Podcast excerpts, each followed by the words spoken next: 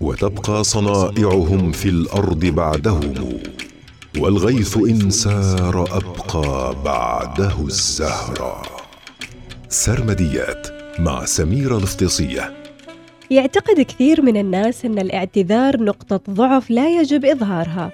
كونها دليل انكسار وهزيمة لا تليق بهم ومن هذا المنطلق فإن أشد المكابرين الرافضين للاعتذار هم من الذين يصنفون أنفسهم كطبقة مثالية لا تخطئ.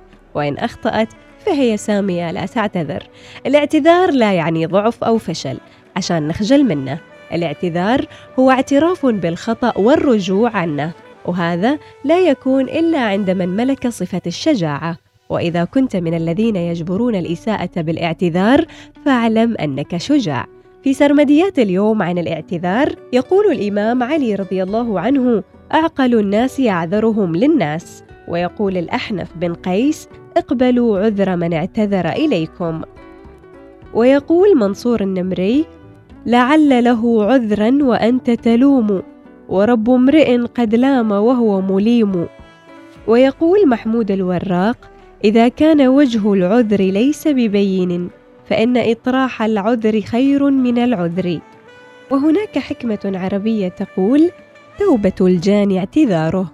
سرمديات مع سميرة الافتصية يوميا في الأوقات التالية. العاشرة وخمسة وعشرين دقيقة الخامسة وعشرين دقيقة الواحدة وأربعين دقيقة.